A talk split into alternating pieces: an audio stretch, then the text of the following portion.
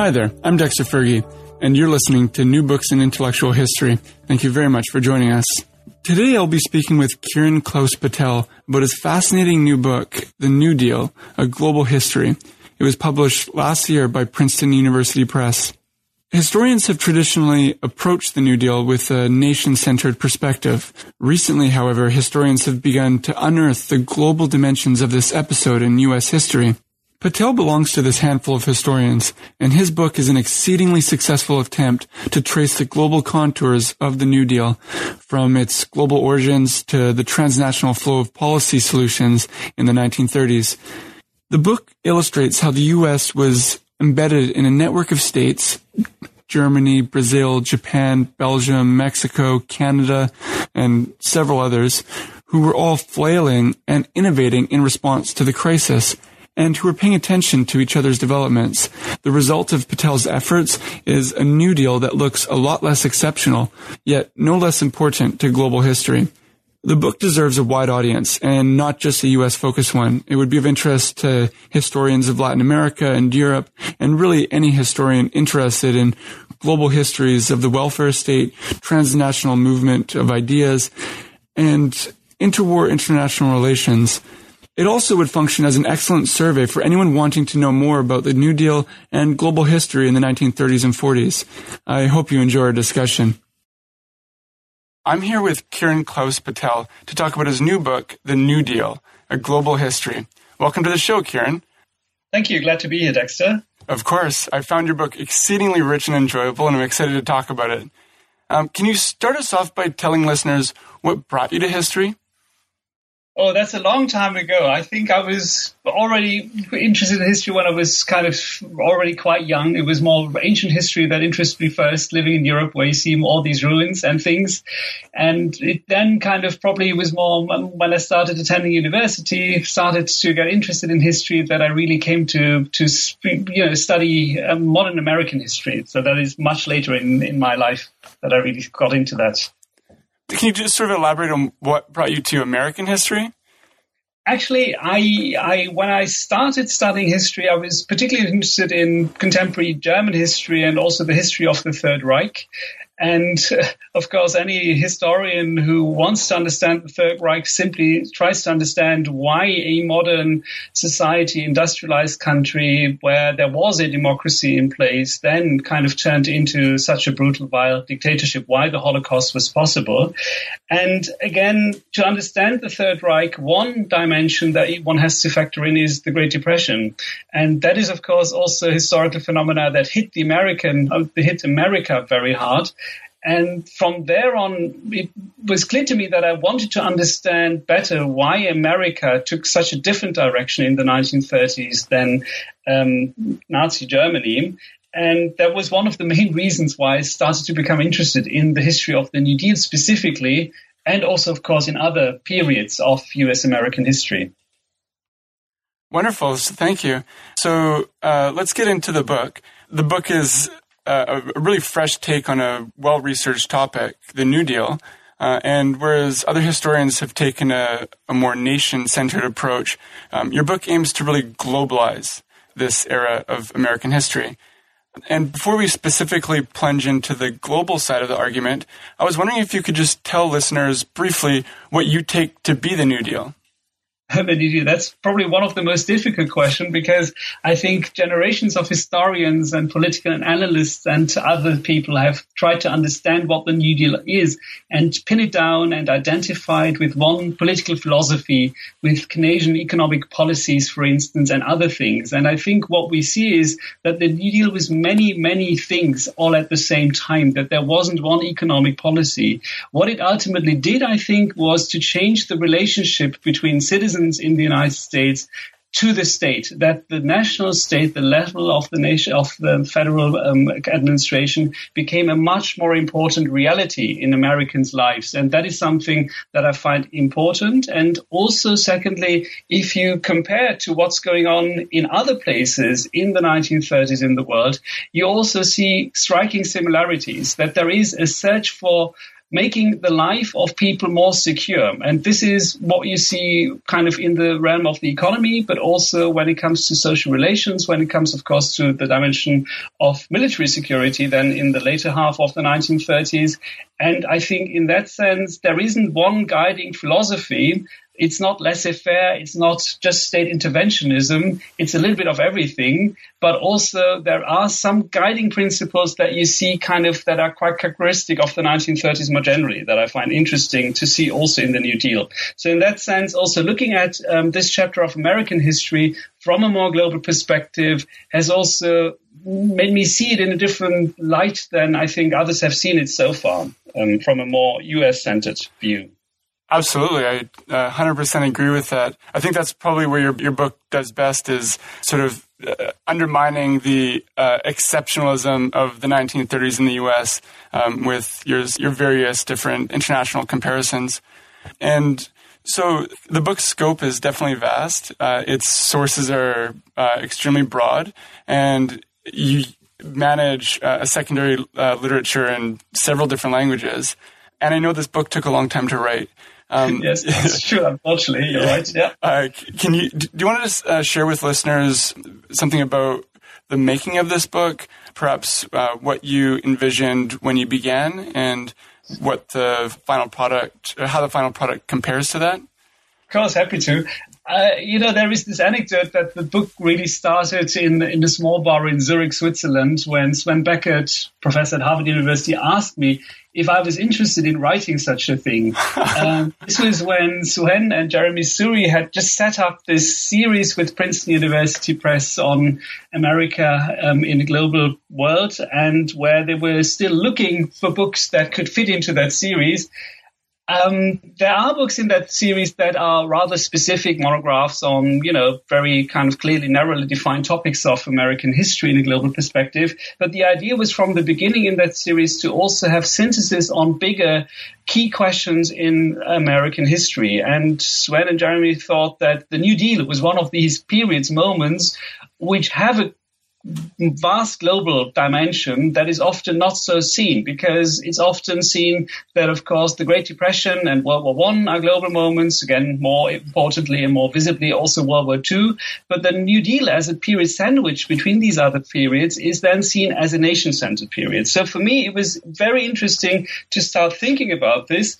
And it came at a period in my life when I had also worked on other topics, but also when it was nice to go back to the topic that had kind of been at the center of my PhD thesis, which I kind of published as a book in 2005 in English with Cambridge UP, which was a comparison between New Deal policies and, again, the policies of the Third Reich, something I mentioned already earlier. But that was really a bilateral, binational history, if you will, and the idea was now to really go far beyond that and to globalize the vision. And this is exactly what I tried to do. Again, writing the book, it was quite time-consuming, also because my life was rather transnational in this period, I should say, because I started this book writing when I was still a kind of on a job in Florence, Italy. And then I moved to the job that I now have in the Netherlands, in Maastricht, but I was also in the US and in England and in France and in a number of other places for 7 months or even up to a year in between. So in that sense, it also came in a period that kind of was quite busy in other ways.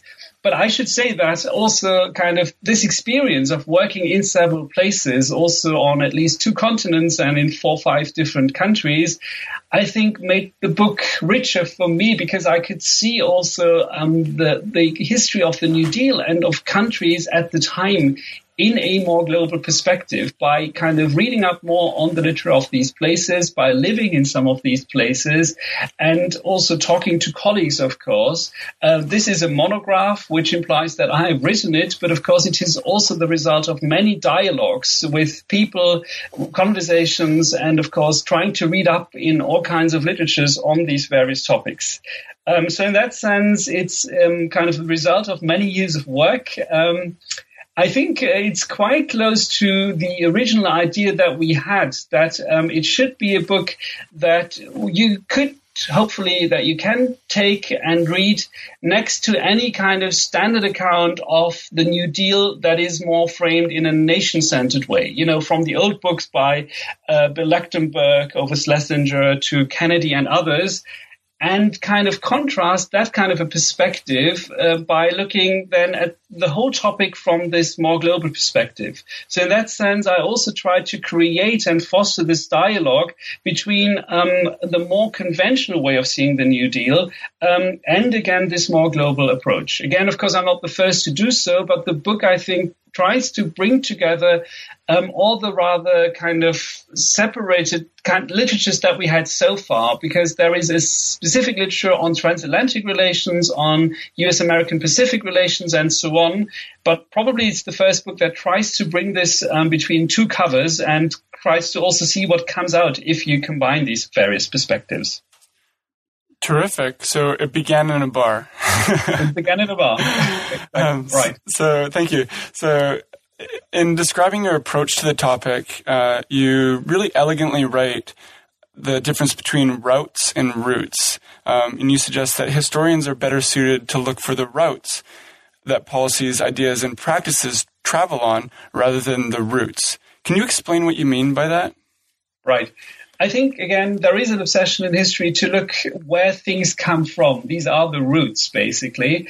And I would argue in my book that if you talk about policy ideas in the 1930s, it is often impossible to trace where an idea, for instance, on banking regulation, on urban housing, on silver policies, on what have you not, actually comes from, because all these ideas and also very often the political practices, governance practices that come along with them have been circulating and also been tried out in various contexts already for quite some time.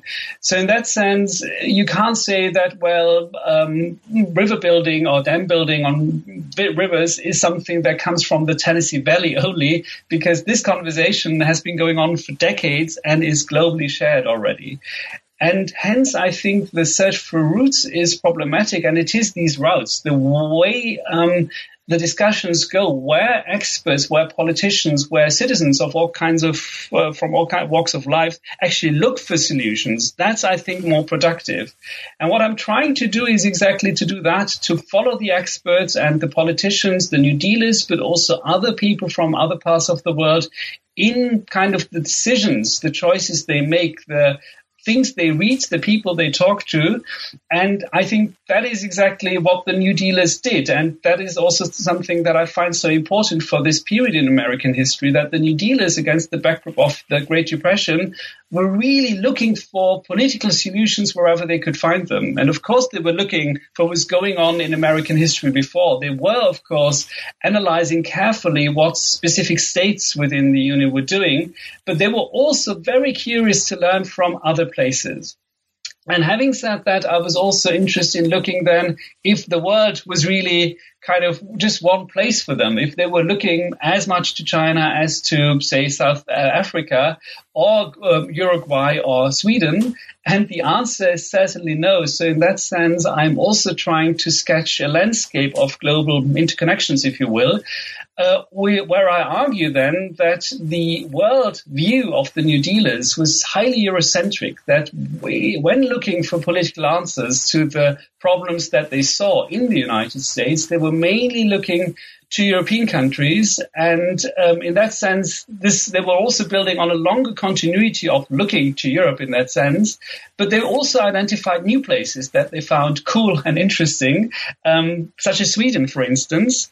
And that, on the other hand, they also didn't just go to the nice places, if you will, that they continued to be highly interested in a place like Germany, even if since 1930, 1933, this had turned into one of the, if not the most brutal dictatorships around the world, that somebody like the president, Franklin Delano Roosevelt himself, was absolutely curious to learn really from Nazi policies, that he himself ordered reports through the U.S. Embassy in Berlin to explicitly learn from the Nazis and see what was there at a technical level that one could kind of be inspired by. The idea was never to kind of adopt anything that ideologically was racist and Nazi and right-wing, but he and many other experts at the time felt that there was a technical level of doing things, of solving problems, where one could still learn from. There is this one quote that I have in my book where he says, all of this helps us in planning, even though our methods are of the democratic variety. And I think that summarizes the spirit of many of the New Dealers of the time. Great. So the first chapter, called A Global Crisis, walks the readers through the 1920s and specifically the origins of the Great Depression. And right. This chapter argues that the U.S. slowed down deglobalization in the 1920s and then experienced a shared global crisis. What made 1929 and the early 1930s a global crisis? And what exactly was the U.S.'s immediate response, and how did it compare to other states? I think it was a global crisis because the world at the time was globally highly interconnected, and that was also a result of the long period of globalization up to 1914 and 1917, then from the perspective of the United States, the begin and then the entry into World War I, which had led to many close forms of interconnection. And these had been amplified, but also put into a rather problematic direction by the effects of World War I, with all these new global financial links with debts and the reparation payments and other kind of toxic legacies by World War I. And if you will, the Wall Street crisis was one thing, but that pulled the plug also when it came to all these other dimensions of economic crisis that had built up in the course of the late 1910s and particularly the 1920s, and led to the fact that a crisis that was American to a good extent in origin and in scope, then also infected the world economy. And of course, that doesn't mean that it was only the Americans' fault. It had to do with kind of dimensions of crisis that had built up already for quite some time, also in these other countries. There were many homegrown dimensions, but particularly these financial links where America stood front and center were then the reason why this turned into a global problem. This had to do with rather technical issues with the gold standard of the 1920s, and again all these financial links with the global debts from World War I and reparation payments. But this is, in a nutshell, why I think this is a global moment of crisis. For America, I think it's also important because it sits at the very end of this period of prosperity, where the Americans also felt that they had an economic global model that they could share, and that was basically the way forward. And in that sense, the Great Depression in the early 1930s also brought a fundamental crisis of legitimacy, of the American way of doing capitalism, of the American political model also to some extent. And I think that moment of insecurity also explains why the New Dealers were then so open to explore other political options that they saw develop around the world. The immediate reaction to the crisis in the United States was shock, if you will, unbelief. Many pundits, experts thought that this was not a fundamental crisis. So it took quite some time to realize the dimensions, that this wasn't just one of these cyclical small things that any economy tends to see from time to time, at least any capitalist economy. But then there was, of course, a certain turn to austerity, i.e. to cut spending and also to go for a more nationalistic form of economic policies, to withdraw from the world and not to highlight and focus on international cooperation. And this is what you also see in many other parts of the world. This, of course, was very extreme in those countries that turned into dictatorships. fascist Italy being one, later on also Nazi Germany, where the policy of autarky were important. You also see it, of course, in the Soviet Union, which also to a good extent pursued a nation-centered course of policymaking at the level of the economy. So in that sense, I think there were certain important parallels, and that also the idea of helping people and not let them suffer to whatever the economy would bring was also a shared element, what you see unfold in the 1930s. There, going back to World War I for 1 second, is important again. Again, this had been a global war, and a global war where resources of any kind had been mobilized to an extent unknown in human history, where states around the world had demanded much more from people, but also said, well, you know, we will help you also in moments of crisis, we'll pay back. And if you will, the 1930s, the early 1930s was the moment when people were also expecting the state to act up on this promise and to help them. And that, of course, did not really work in many societies. If you just look at the figures of unemployment in Nazi Germany, or in Germany and in the United States, particularly high, but also very high in many other countries, which then led to a readjustment of political discussions and also political systems, with many countries going for authoritarian dictatorships. And democracies also very often fundamentally asking themselves which direction they should go to overcome the crisis. Perfect. Yeah, one of the most striking comparisons in this chapter for me was the comparison between the Middletown study by Robert and Helen Lind, and then the Marienthal study, the Austrian study by Lazarsfeld and others. And you really see these global connections being formed, and how even the debates themselves were becoming synchronized. Exactly. That's what you see at the time, because this is study of people suffering from unemployment, but also just having kind of normal lives in the years before, in the 1920s and into the 1930s. But it is interesting that we know so much more about these societies and also the life of average people, if you will, for the 1920s and 30s than for most other earlier periods in history, because this is the period in which social sciences are on the rise, when these new kind of forms of reading societies and reading people's lives, when the new statistics and also other instruments of analyzing society become available, and they do not become available in one country or the other, they do become available in a transnational, a global, and particularly North Atlantic dialogue, which also explains why these experts in countries like Austria and the United States are very closely connected. And it's one of the bitter ironies that some of the Marienthal, Austria study people end up in exile in the United States after having been quite critical of some of the work of their American colleagues, who to some extent then also helped them, of course, to survive the dictatorships, particularly Nazi Germany's dictatorship and its takeover of Austria in the late 1930s. Okay, so on to the next chapter called...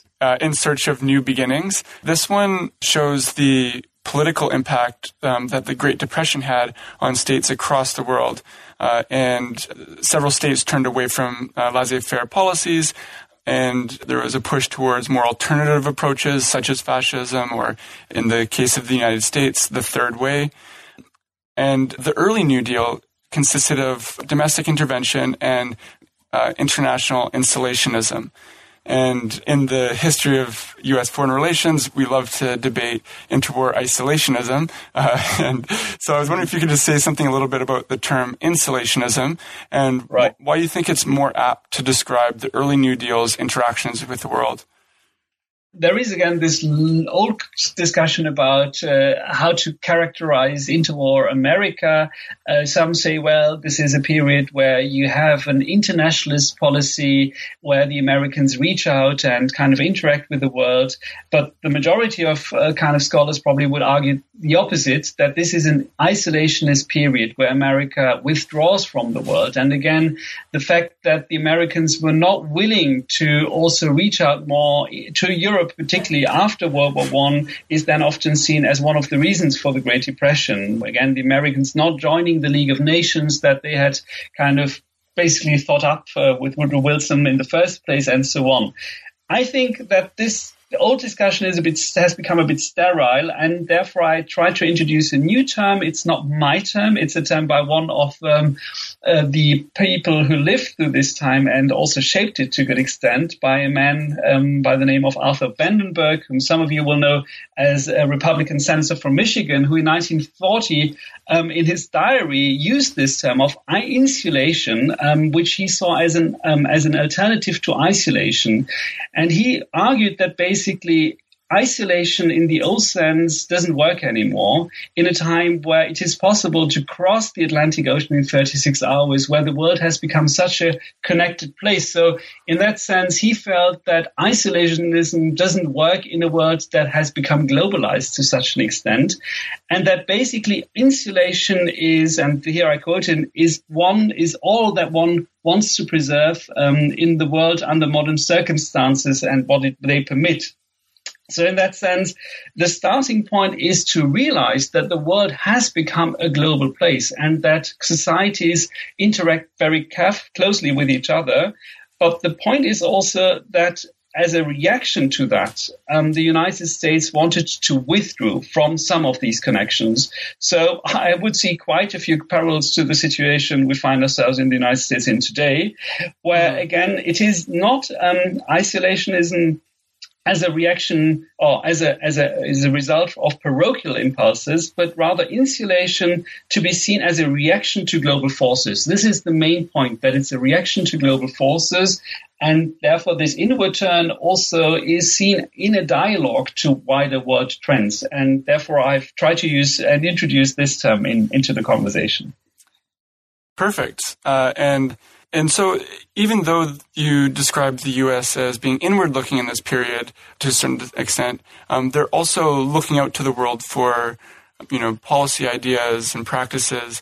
And we've already kind of alluded to their interest in Nazi Germany. But I was wondering if you could talk about why the U.S. was looking to Germany and Italy and other authoritarian countries for policy ideas, and what that looked like in the United States. Yeah. I think, again, it sounds like a contradiction. So on the one hand, the United States was turning inward, but on the other hand, to also argue, as the book does, that many Americans and particularly politicians, experts, were so highly fascinated by what was going on in other parts of the world. Now, my answer to this is the following, that I argue in the book that these American experts deeply shaken by the crisis of the American model, was simply trying to look at any kind of answer to the challenges of the time they could find. And that, again, included also looking abroad. But what they were not looking for was really kind of new forms of international cooperation. What they were looking for at the international level is for answers that would help America first, if you will. So in that sense, it was an turn to the international to find the best national answer. And this again explains why they turned to the experience of many European countries, building also on transnational networks that were well in place, at least since the Gilded Age. Daniel Rogers and others have done fantastic research on this earlier period to show also how there were established networks of interconnection.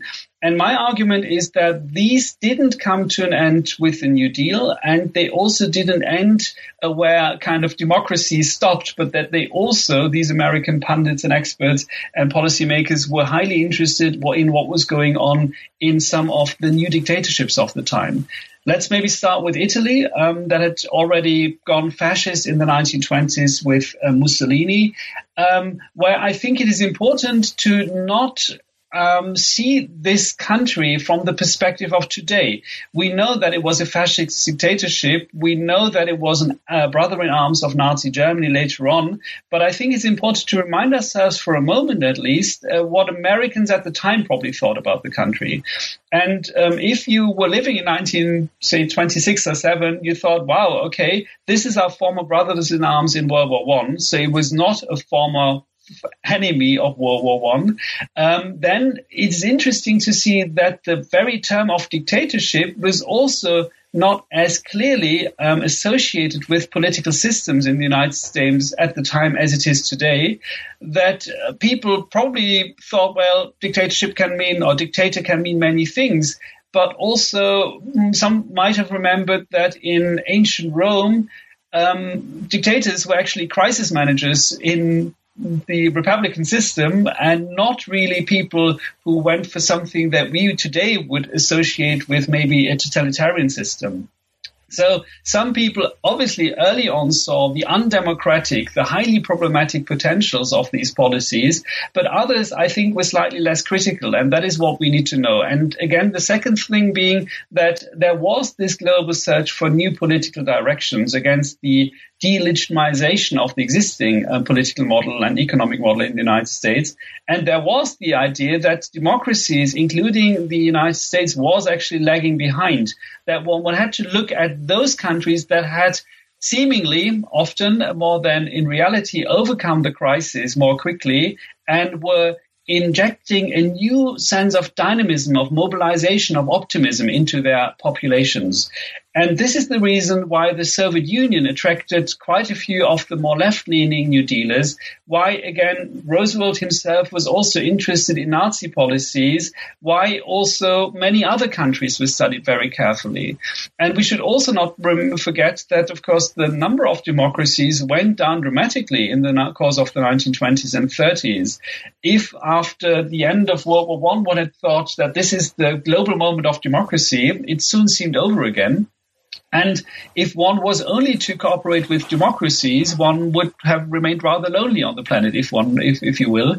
And therefore, there were also these kind of reasons why people started to look for these alternatives, continue to travel to these other places, but also, of course, again, discovering new places like Sweden, which had seemed a rather small, remote country in Scandinavia to many American experts before, but that was now in the course of the 1930s, during the very period of the New Deal, then also discovered, I would argue, as a very interesting reform democracy that to some extent could serve as a model for American policymaking. While, let me just maybe end with that, it is also interesting that experiences made in other parts of the world, in Latin America, where there was also new initiatives in welfare state building, for instance, or in innovative agricultural and economic policies, also the same in parts of Asia, were often ignored. So in that sense, Americans had this rather Eurocentric perspective on the world and were only considering some parts of the world as interesting in their search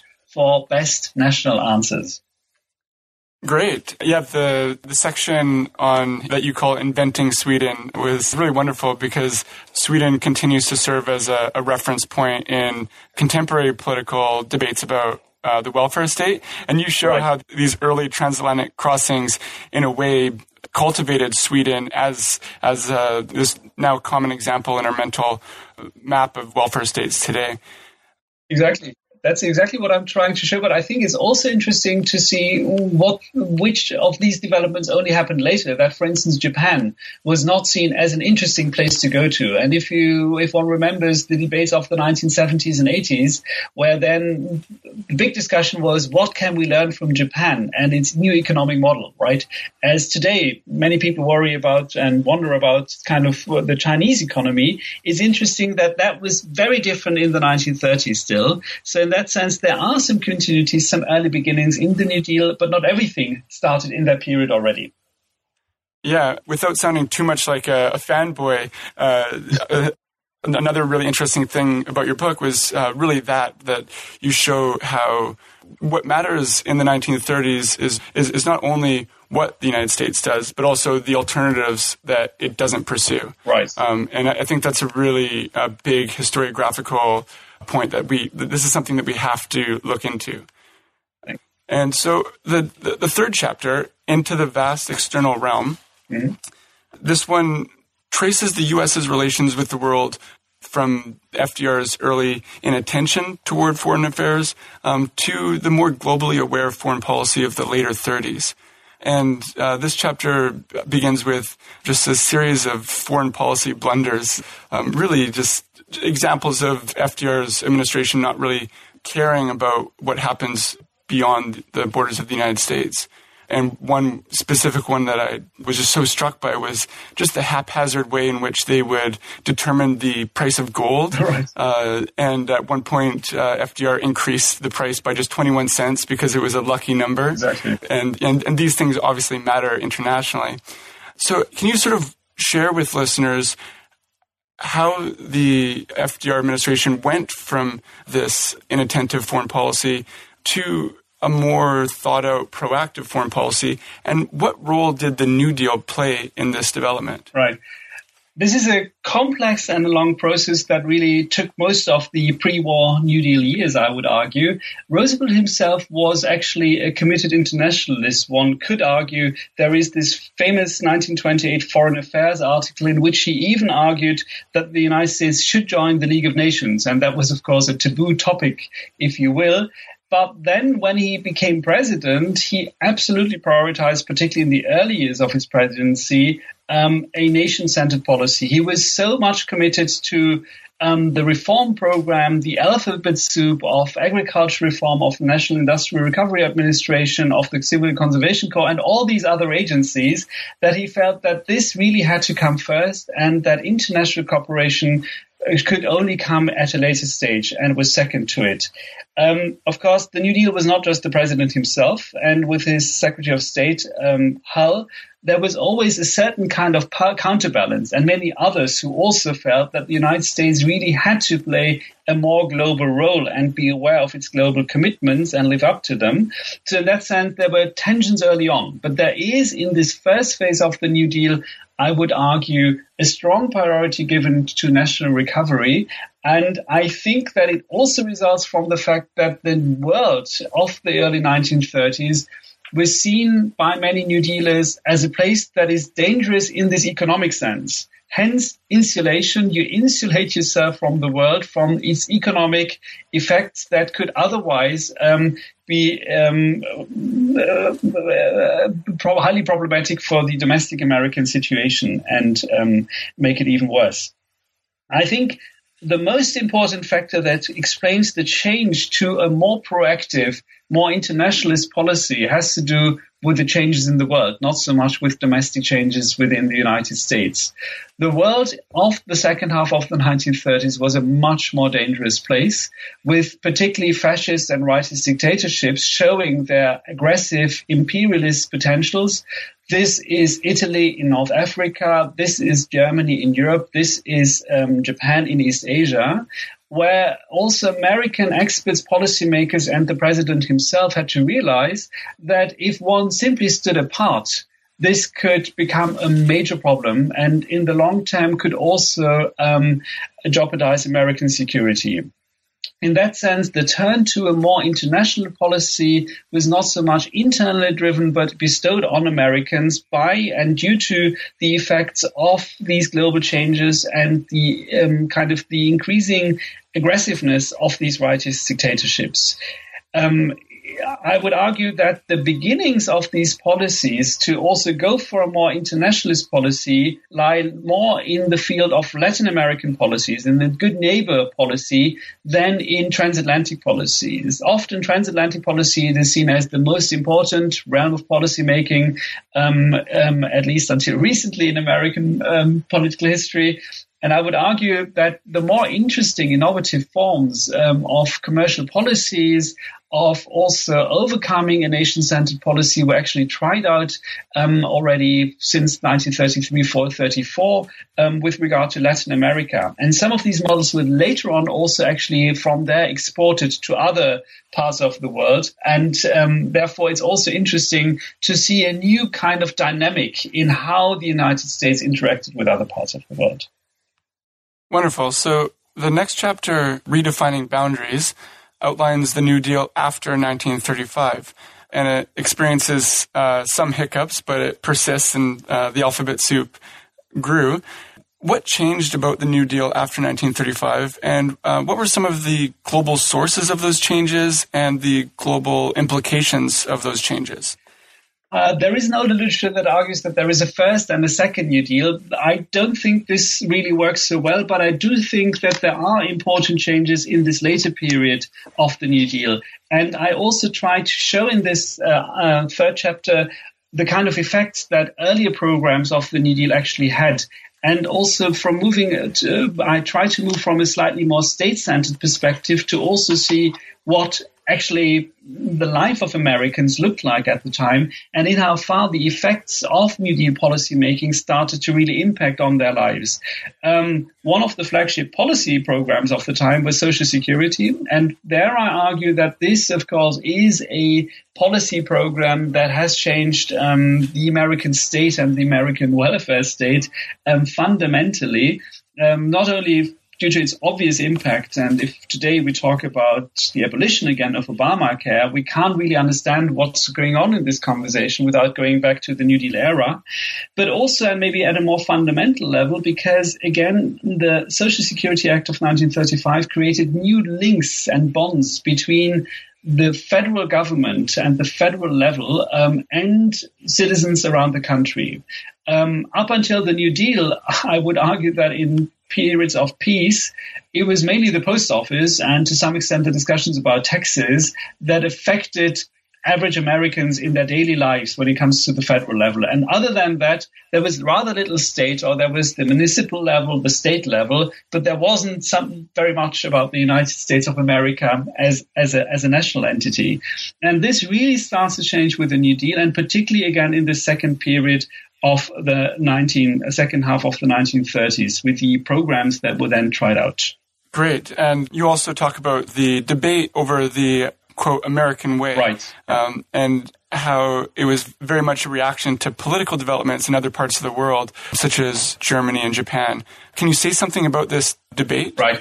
I argue in my book that the early 1930s, you see an American discussion very much driven by an insecurity of which direction the country should go and trying to find answers wherever you could look for them, basically. Whereas in the second half of the 1930s, you see something that I call a reification of the American political conversation. What does this mean? This means that there is a new discussion in the country about the American way.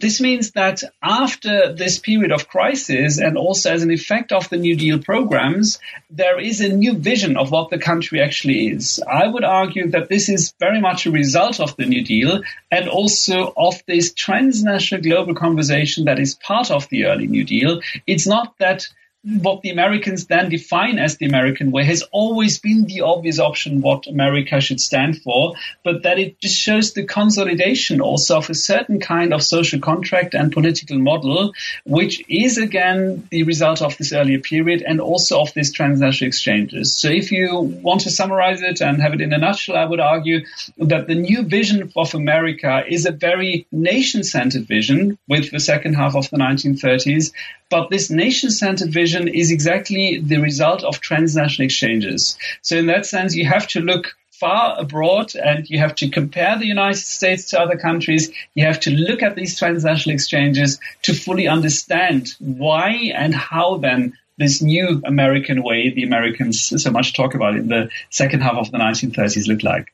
Great. And we're now on to the final chapter, the American World Order. And here in this chapter, you trace the New Deal from World War II to the post-war world. By 1945, Roosevelt is dead, as are many of his fellow New Dealers. But many of the programs of the New Deal and other legacies continue to live on. And really interestingly, in the previous chapter and as well this one, New Deal ideas weren't taken hook, line, and sinker by other states, but it did become a global icon in the 30s. It remained one in the post-war world, and it continues to be one today. Why has the New Deal been so historically appealing? It has been historically appealing because I think it shows that democracies, and again, democracies in the 1930s were often not seen as those kind of political systems spearheading developments and kind of finding new constructive ways. Often many contemporaries felt that the dictatorships, the Soviet Union on the radical left, but also dictatorships on the right, were the more dynamic forces. And I think that the New Deal was in a global conversation about political answers and models and reactions to the crisis, the key experience to show that democracies were also able to reinvent themselves and come up with a highly constructive new social contract and a new solution to the challenges of the time. This explains why countries around the world soon started to adopt the language, the images, the icons, the symbolism of the New Deal. The New Dealers, of course, also were responsible for this in trying to sell and promote their kind of policies across the world. In my book, I try to show this in several ways by trying to say, well, on the one hand, it is the New Dealers who now go global.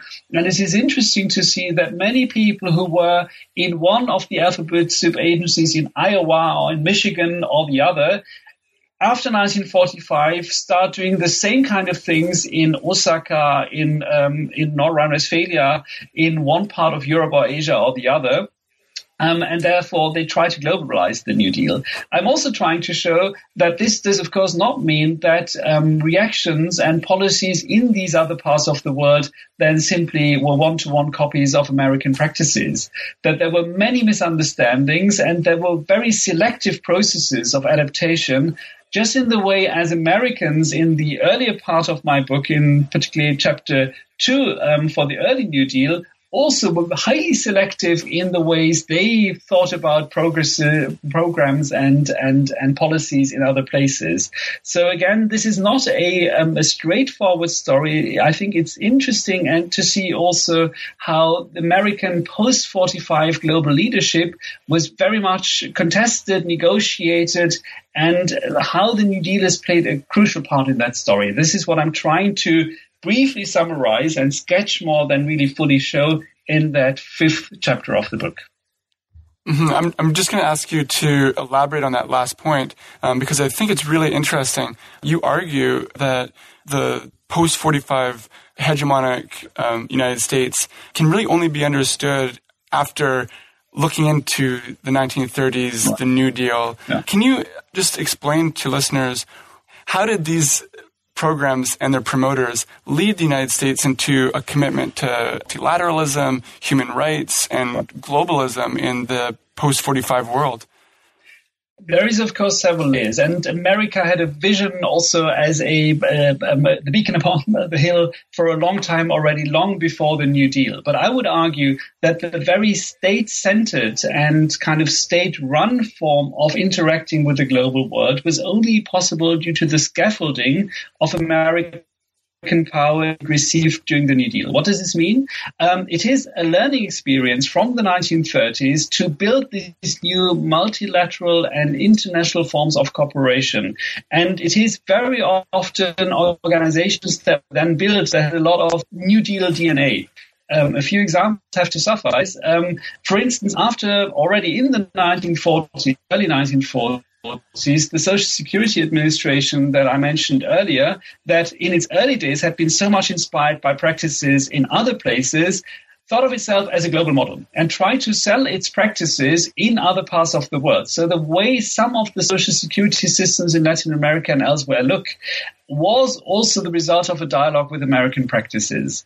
The New Deal state also had an important impact on agriculture policies, economic policies, urban planning, and all these kinds of things. The role of trade unions, for instance, in countries in their post-war reorganization.